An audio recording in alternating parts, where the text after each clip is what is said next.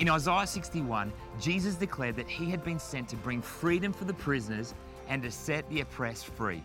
And throughout Jesus' ministry, we see his power to set free those that were imprisoned by their own sin and those that were oppressed by the sins of others. When Jesus died and rose again, he destroyed the power of sin once and for all, giving us free access to the love and power of God. In this Set Free series, we will provide the tools for each of us to identify the lies we have believed, to take hold of the truth that Jesus offers, and learn to walk in the power of the Spirit. Jesus came to set us free from whatever stops us living in the fullness of God's love and power.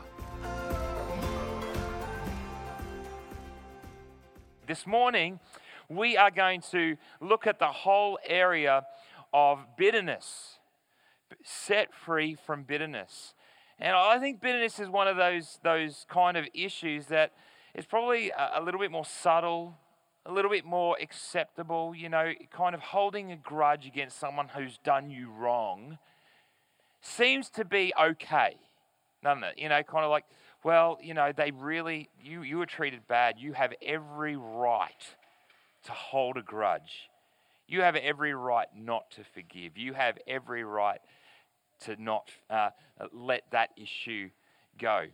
But the reality is, is that bitterness is like a toxic poison that sours our life and our relationships. That's what happens when unforgiveness is undealt with, undealt with and bitterness takes hold and root in our heart. When I was a late teenager, um, I remember this one time when I came home after church on a Sunday with my family, and uh, it was a sun. I remember it was a, a, hot summer's day, Brisbane day, humid. You know, very different to today. Um, it would have been around November, December time. It gets really hot and muggy, and well, it was our kind of routine as a family. We would go to church in the morning, then we'd come home, and mum and dad would get uh, the big Sunday lunch ready, and us kids would go outside and play because it was a big Sunday lunch. It used to take forever, so about an hour. So we just go out and. James is nodding. He's, he's from a you know a good pastor's home. Um, my dad's a pastor as well. Just the big. Anyone else have big Sunday lunches? A few of you. It used to be the done thing, right? We still do it in the Circum house. So we go back to my parents' house for a big Sunday lunch. Anyway, it takes forever to get ready. So we, we our, us kids would go out and play sport. We'd go play cricket. We'd play, play footy, whatever was, whatever the season was. And I'd get hot and sweaty. I remember this one summer's day coming in after an hour just before lunch, and I was sweating. I was wet, and I was des- in desperate need for a drink.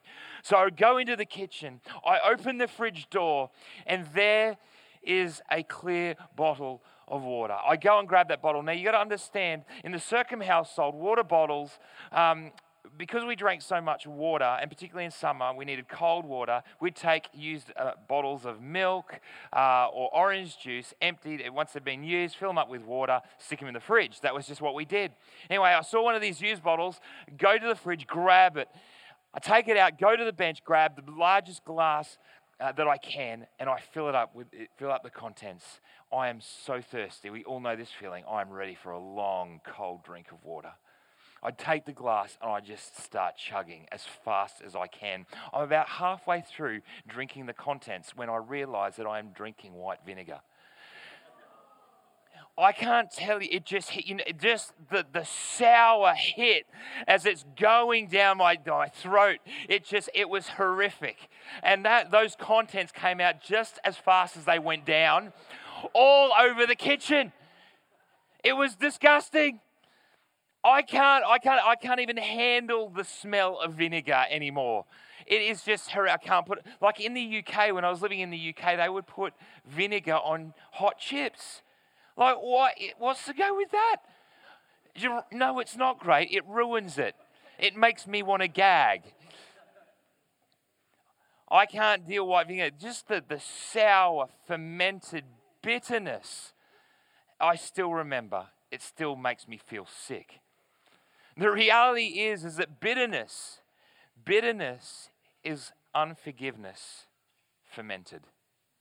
Bitterness is unforgiveness that is fermented. And the reality is, is that bitterness cannot just stay inside us. It must come out, and it does come out. It affects who we are, it affects everything that we are, and it affects the relationships around us. It just does. Bitterness works its way out. And this morning we're going to look at a story that Jesus tells to his disciples as a way of understanding how we are to forgive and why we are to forgive so that we are not enslaved by the power of unforgiveness, the power of resentment, and the power of bitterness. So we're going to open up our Bibles, if you can, if you've got it with you. We're going to have it on the screen behind me as well, if you don't, to Matthew chapter 18. We're going to read this story that Jesus tells. Matthew 18, starting at verse 21 and reading through to verse 35. So if you've got your Bibles, go to that now. Digital device, just tap uh, to that place. If not, read along behind me. The parable of the unmerciful servant. Then Peter came to Jesus and asked, Lord, how many times shall I forgive my brother or sister who sins against me? Up to seven times? Jesus answered, I tell you, not seven times, but 77 times. Or it could also be read 70 times seven. Therefore, the kingdom of heaven is like a king who wanted to settle accounts with his servants. As he began the settlement, a man who owed him 10,000 bags of gold which is about 20 years' worth of wage. That's how much we're talking about. 10,000 bags of gold, which is about 20 years' wage, was brought to him. Since he was not able to pay, the master ordered that he and his wife and his children and all that he had be sold to repay the debt. At this, the servant fell on his knees before him. Be patient with me, he begged, and I will pay back everything. The servant's master took pity on him, canceled the debt, and let him go. But when that servant went out, he found one of his fellow servants who owed him a hundred silver coins. So it's a lot less. In today's range, that would be, well, it's about three uh, months worth of pay. 20 years, three months. He grabbed him and began to choke him. Pay back what you owe me, he demanded. His fellow servant fell to his knees and begged him, Be patient with me and I'll pay it back. But he refused. Instead, he went off and had the man thrown into prison until he could pay the debt. When the other servants saw what had happened, they were outraged and went and told their master everything that had happened. Then the master called the servant in. You wicked servant, he said, I canceled all that debt of yours because you begged me. Shouldn't you have had mercy on your fellow servant just as I had on you? In anger, his master handed him over to the jailers to be tortured until he should pay back all that he owed. This is how my heavenly Father will treat each of you unless you forgive your brother or your sister from your heart. You know, the reality is, is that we all experience relational hurt. We have been created as relational beings. You know, we're created for a relationship. You want to go right back to the beginning, when we read the story of the Garden of Eden, we see Adam is all alone, and God looks at him and says, You need a friend. You are created for a relationship because you're created in my image, and I am a relational God. You need a friend. And so Eve is created, and together they, be, they are the quintessentially human to be in relationship. We are created for a relationship. If you continue to read the story, I'm sure many of you are familiar with it. Adam and Eve are tempted by the serpent who says, You know what? You should eat that fruit that's in the middle of the garden that you were told not to eat. The fruit from the tree of the knowledge of good and evil, because if you do, you will be like God. You'll be in control of your own destiny. And so, what they do, Adam and Eve, they put themselves at the center of the story. They take the fruit, they eat it, they say, It's about me now. And what happens is, is we as selfish beings, when we put ourselves at the center of the story, we say, I am in control, I am in charge, I am my own God. What we do is we reject the other. We reject God, we see that in the story, and we reject the other. They go into a blame game. And we see this worked out. This is our story. We are relational beings. We are created for relationship, but relationship is broken. And so we hurt one another. We bang up against one another. We experience hurt. And often we experience hurt from those who are closest to us, those who are most dear to us, from our spouses, our partners, our family, our friends, those that we work with. And you see, when we, when we are hurt, there is this perception, and I think the word perception is important because often the hurt that we feel is unintended, or it's because it's the way that we've interpreted. Not always, but often it's a perception. A perception. And this is how we feel. We feel hurt when we're lied to, when we're cheated, when we feel like we've been ridiculed or rejected, when we feel like we've been betrayed, when we feel like we've been distri- discriminated against, we feel like we've been persecuted, or we've been, we feel like we've been uh, treated with malice or vindictiveness. And we feel, as a result of that hurt, this deep sense of injustice. See, when we are hurt, there is, there is a natural response then of injustice. How dare they do that to me? How dare they take that from me? You see, there's this sense of, of stealing of honor, this stealing of relationship. You know, if, it, if it's of financial value or something like that, someone's actually done, a, done something in that sense, then we've actually lost material value. But there's this sense of injustice that rises up in us and resentment can build, and resentment does build as we, we feel this sense of hurt. We feel this sense of injustice. We feel this sense of resentment. And it builds and it builds and it grows and it grows and it ferments and it ferments. And all the while, we have made a choice and we've said, you know what? If I feel better, if I feel bitter, it'll make it better.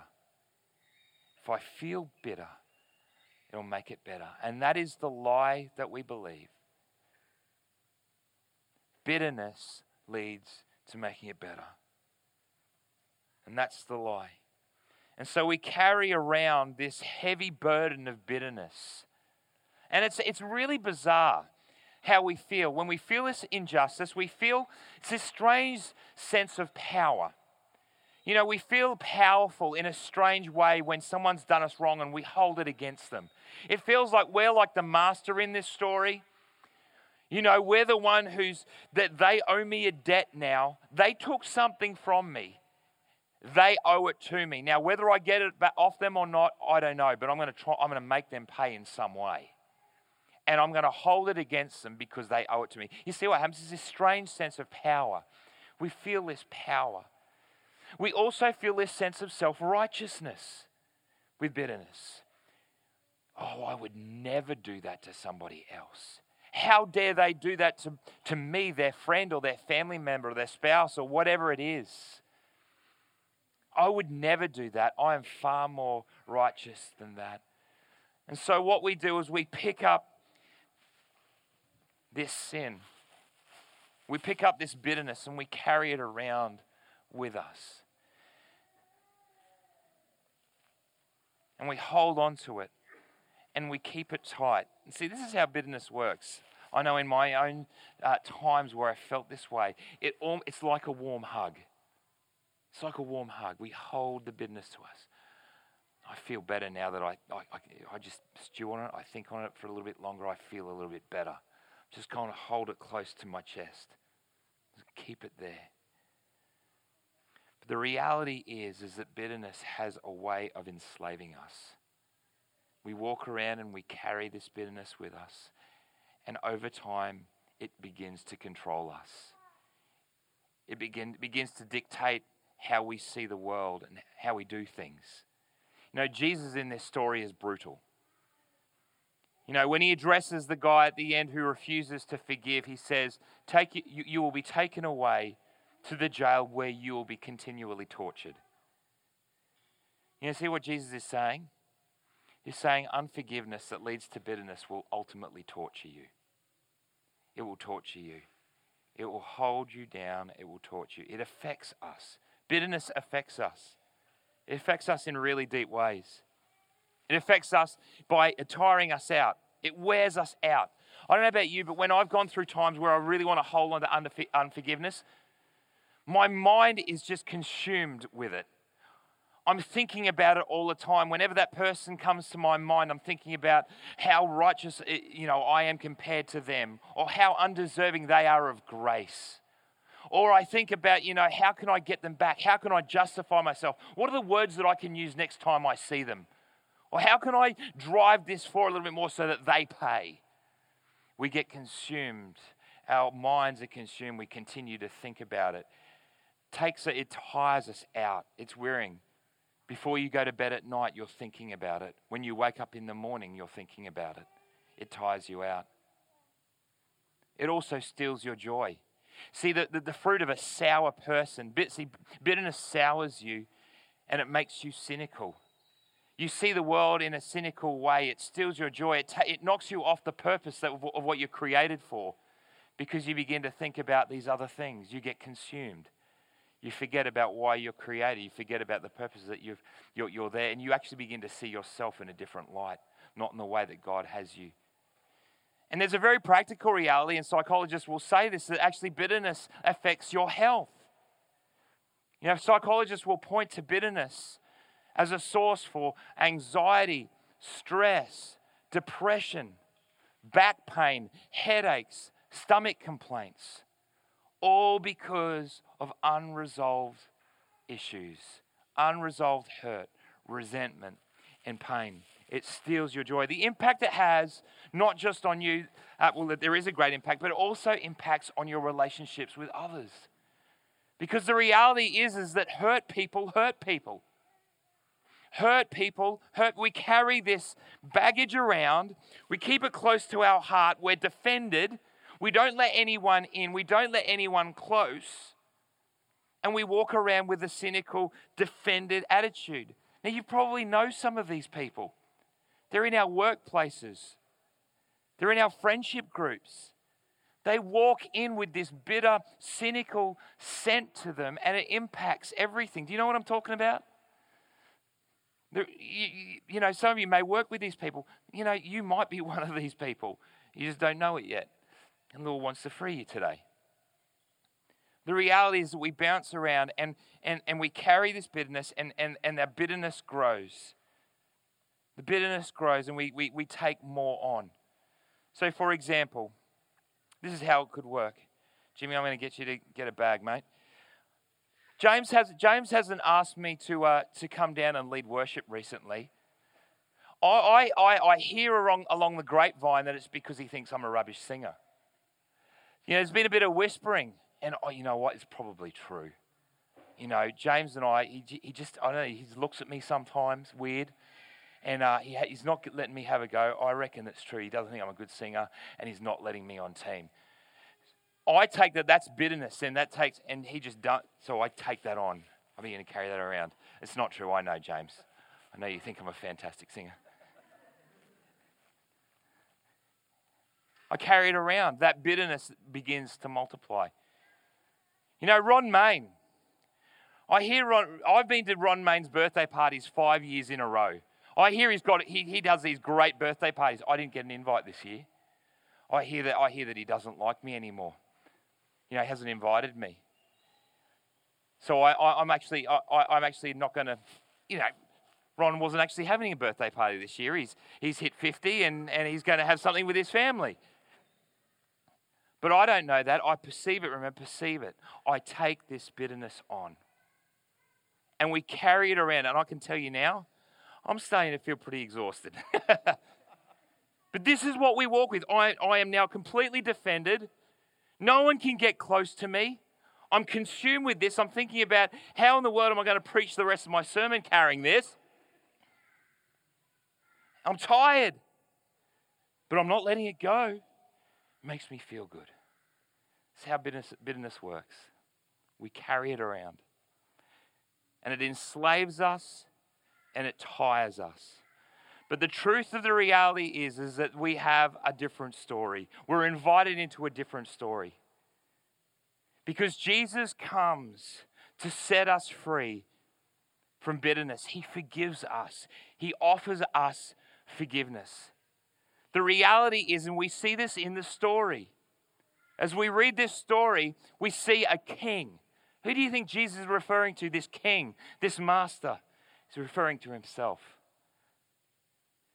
This profound truth of grace. There's a man who owes $1.6 million, 20 years of wage. He can't pay it back. Jesus is saying, you know what? I am king, I am Lord, and each one of you are in debt. Far more than 20 years' wage. The reality is that we have all rejected God. We have sinned time and time and time again. There is nothing that can pay back the debt that we owe God. And Jesus says, you know what? I am merciful, I am gracious. And if you come to me and ask for forgiveness, I will wipe the slate clean. That is the profound truth of the cross. You see, God needed to show us a way. With any forgiveness, there is, there is a, a cost. You know, if, you, if someone owes you 20 grand and they can't pay it back and you forgive them, who wears the cost? You do. God needed to show in some way that there was a cost and it needed to be paid but he took it on himself. He reveals it and he shows it through his son, Jesus Christ, who came and lived a perfect life and died the perfect death for us, us who deserve death. That is the truth of the cross. The cross is seen. God's work through the cross, through Jesus, is seen in, reconcilia- in reconciliation terms. It is relational. God has made a way so that we can be free in relationship with Him. And so, the truth that we need to take hold of is that we can receive, we are offered forgiveness. We are offered forgiveness, and we need to take hold of the fact that we can be free. We can be free from resentment and pain. And all of that when we take hold of the truth that we have been offered forgiveness through the King, through Jesus. But to take hold of that truth, we need to let go. We're offered to let go of the bitterness, the resentment, and the pain. And when God forgives us, we are able to forgive others, and our bitterness is washed away. Our bitterness is washed away. It's the truth that we get to take hold of. Our hands, my hands now, I'm feeling a lot lighter, I got to be honest with you. That was a good workout. I am now free. I'm now free to receive, but I'm also now free to embrace you. The reality is that I have been forgiven, and if I receive uh, hurt people come to me and, I, and there, is, there, is, there is something that I perceive or take on, I am now free to forgive. I am free to embrace. I am free to love. Now, I don't want to under, say, you know what, forgiveness is easy, guys. You just, just do it. Just forgive everybody, it's fine. I would not be honest or truthful with you. The reality is, is that forgiveness is really hard. Forgiveness re- requires humility. It requires a step of saying, you know what, I am not going to hold that power over you anymore. What you did to me, I no longer hold. You know, that, that takes great humility. That takes a lot of courage. Let me tell you, it's a lot harder to forgive than it is to seek vengeance. It's a lot harder. It's deeply humbling. It's deeply sacrificial, as we see at the cross.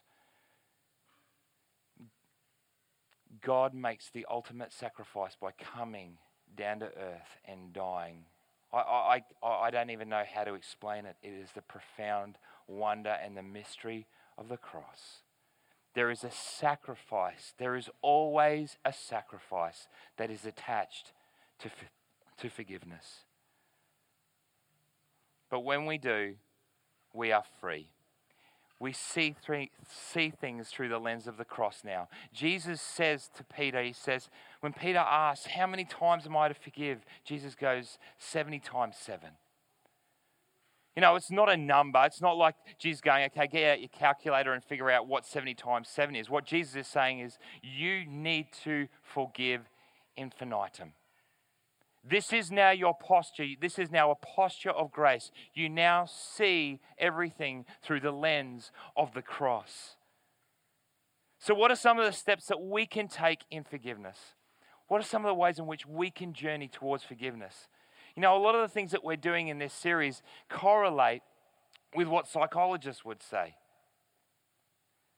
identify the lie, take hold of the truth, walk in the Spirit. You know, firstly, we need to identify the source of bitterness.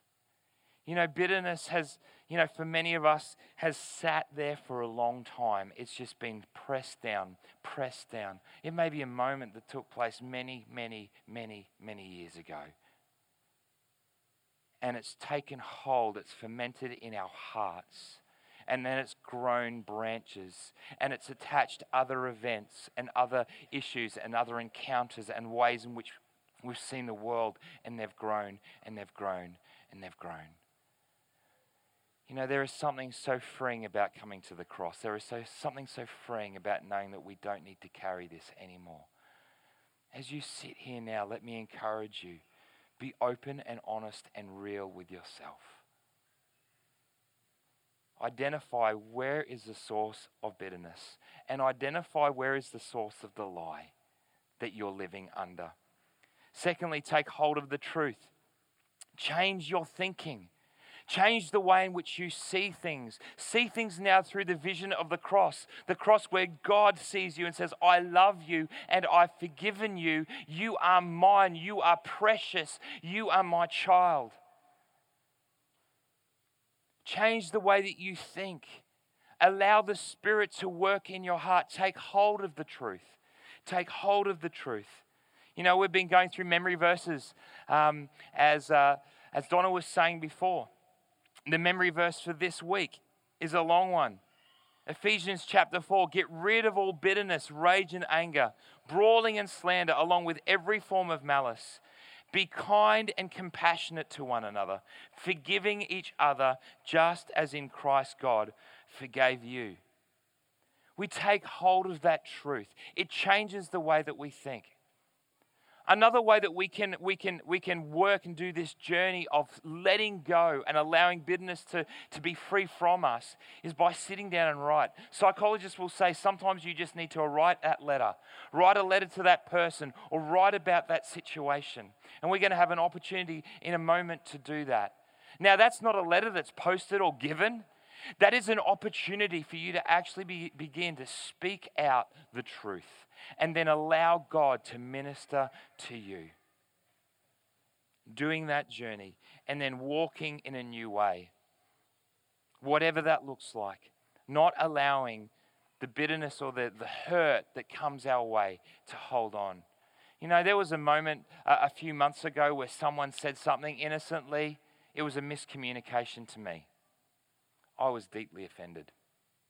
I was, I was really hurt. It wasn't intended, but I probably couldn't see that at the time. And, and like I do, and I think of the way that it works a lot of the times, I went home and I mulled and I stewed and I thought about the different things that I was going to say, the different actions that I was going to take to make, make sure that, the, that this issue was rectified.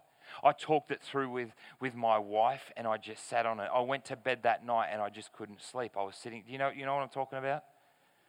You stew, you sit. I knew I was going to be seeing that person the next day. And as I was driving into work, the Spirit of God spoke to me. And I remembered the words of Jesus who said, Pray for those who persecute you. Now, there was no way that this person was persecuting me.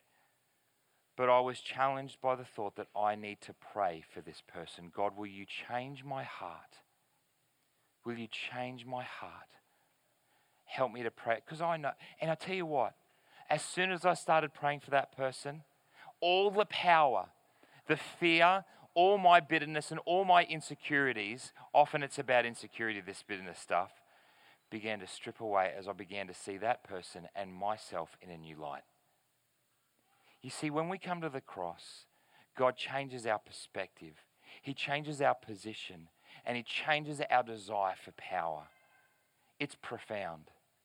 And that's the encouragement, that's the call as we walk in the truth, as we take hold of the fact that we are forgiven by Jesus and we are to we are set free so that we can forgive others the power of bitterness goes we are set free from that power and we are called to be a people who free others let me tell you just just like hurt people hurt people freed people free people freed people free people and that is who we are as a church we are called to be a freed people who love and free others why did Peter ask the question, How many times should I forgive somebody else? Seven times? I think he was trying to be generous. Well, what happened before that? Well, it, the immediately before that, Jesus is teaching on how, how believers and followers should do conflict together, how they should conflict well together. And Jesus is talking about the, the right channels and the ways in which we find restitution. And so Peter's starting to think about this. Okay, how then are we, eh, you know, how many times should, should I forgive? And really, Jesus is probably going, oh my goodness, how do you, do you not get this? The reality is that we are a radical, we, are, we should be a radical community of faith who meets around the cross. I know, I know that there are, there are many hurt people in churches. I know that there are many people who have been hurt by churches. I'd imagine you might be one of those people who have been hurt by other churches. You've been really hurt by Mamie. I know because he's a really hurtful person. I'm joking. That's a joke. That's, that's serious as a joke. Um, but, but, you know, from other churches, this church is wonderful. You'd never, never find hurt here or bitterness here. We pick these things up. And the reality is, is that as a Christian community, we should be a radical community of faith, a radical community of grace a radical community that meets around the cross, that sees everybody else through the lens of the cross and thinks the best of one another. And has the courage and the commitment to say, when you're hurt, to say, hey, hey, do you know you really hurt me with that? Let's do this journey. And even if there is not full reconciliation, we do not live under the power of bitterness and unforgiveness and resentment, but we live in the freedom of the cross, which demands us to forgive the other whether or not they receive that forgiveness. It's profound and it sets us free. You know, I reckon bitterness sits in the hearts of many people. It just simmers away, it simmers away, and we live with it. We live with it. it informs our security, our, identity, our future. Oh, may it not be the case for us. May we be a free people. Let me ask you today what are you holding on to? Is there anything that you are holding on to that is stopping you? That is stopping you from fully knowing the truth of God's love? And is stopping you from forgiving the other? Are you carrying bitterness, hugging bitterness like it's a warm blanket? Are you tired? Are you being controlled by these emotions and by these feelings? I'd love for us to, to have a couple of responses this morning. Firstly, I'd love to give an opportunity for anybody who may not know the forgiveness and love of Jesus. I want to create an opportunity now so that people can respond if that's you. Then what we're going to do is I'm going to create a, a just an, a, some space as James comes and plays for us just to write. And I've put down just some sheets of paper uh, with, a, with the, one of the verses I read up the top. And just to create a little bit of space, maybe you want to write a prayer. Maybe you want to write a letter. Maybe you want to just describe a situation just as a way of actually saying to God, this is out. I am not going to be, I'm not going to be bound by this, this situation, this scenario, this person, whatever it is. And then what we're going to do is we're going to create an opportunity where we get to come to the cross and we get to drop our stuff. You can tear it up, um, scrunch it up, whatever, and just throw it at the foot of the cross. We're going to throw it in this bin here. No one's going to read it. I'm going to put these in here as well because this is where they belong. Bitterness, I want you to come and just, and I'll let you know, and just come and just throw it in there as a sign of saying, I am free of this. I'm not going to carry this anymore. Before we get to that, I'd love to create some space uh, for us. If any of you have, do not know the forgiveness that is found in Jesus this morning, Maybe you've been coming to church for a little while. Maybe this is your first time and you are longing for something. You want that forgiveness. You are carrying around the weight of sin, the weight of your own reality, the weight of your own insecurities, and you don't know what to do with it. Let me tell you that God loves you. He died for you, and He offers you freedom and life. Hey, so just where we are in this place right now, I want to ask you just to close your eyes, bow your head, just across this room. Close your eyes, bow your head. And if there is anyone here, and you would say, you know what, I haven't received that forgiveness from Jesus. I haven't accepted, I haven't let go and opened my hands. I haven't received that forgiveness. Just in this place right now, with every head bowed and every eye closed, if you want to receive that this morning, step into a wonderful life of freedom and relationship with God, just stick your hand up right where you are.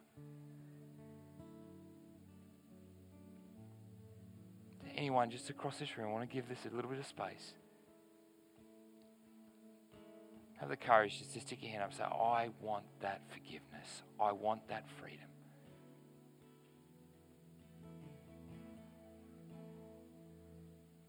Just one more moment. Anybody in this place?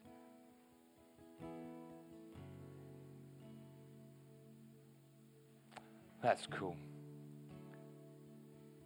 I just believe that this this series, Set Free, is, is hitting uh, all of us, but even those who are, who are yet to make that step of faith. If you're not in that place yet, keep coming, keep doing the journey, keep seeking God. Hey, why don't you can open your eyes now? James is going to come and, play. There should be pens. Oh, James is playing. He's already here. Um, miraculous. Um, James is going to play and, and sing over us this morning, just for the final few moments, I'd love to create some space for you. Come on, have some courage, have some boldness. Maybe write a letter, write some words, write some names, whatever you need to do, just to get out some of the stuff maybe that's been compacted down in your heart for a long time that you've been holding on to. I believe that God's wanting to free us this morning. So, just as James plays, come on. There are things that you need to write down, things that you need to let go of, Let's begin to put pen to paper. It can be really short, it can be really long. Probably not too long because you've only got a few moments.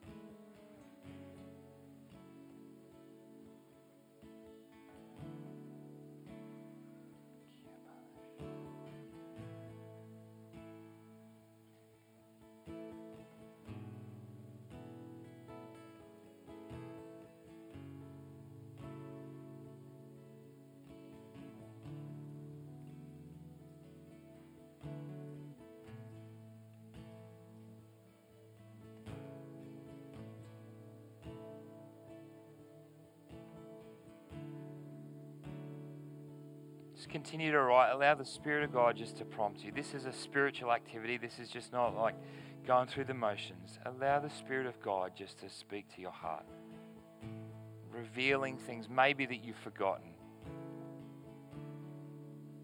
revealing things that maybe you've just been pushing away, that you've been trying to ignore, but it just keeps coming up when you see that person, when you find yourself in that place. It comes back again. You, you just don't know how to deal with it, or you either attack or you retreat. It's dominating you, it's controlling you, it's filling you with fear, with anger,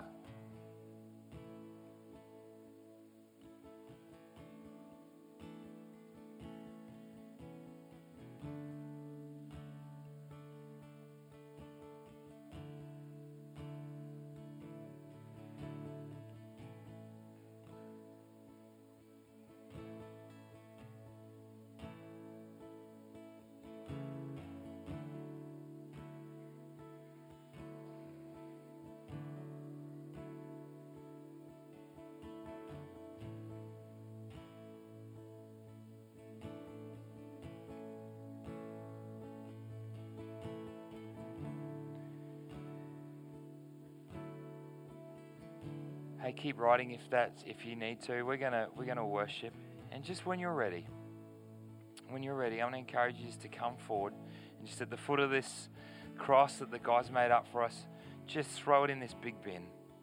Tear it up, scrunch it up, do whatever you want, fold it up, turn it into paper aeroplane. I don't care. But it's a sign for you of saying, you know what, I am letting go. I'm letting go and I'm receiving again the grace of God so that I can forgive the other and live in freedom. It's just when you're ready, come down. Why don't we? Shall we stand? If, unless you're writing, if you can, if you're if you're still writing, just keep sitting. We're going to worship. And if you would love prayer, there are still things. I, I, if I can get the prayer team just to be around here, and you just come to one of these guys and say, "I'd love to receive some extra prayer," then please do take that up. Let's worship. Let's sing. Let's respond.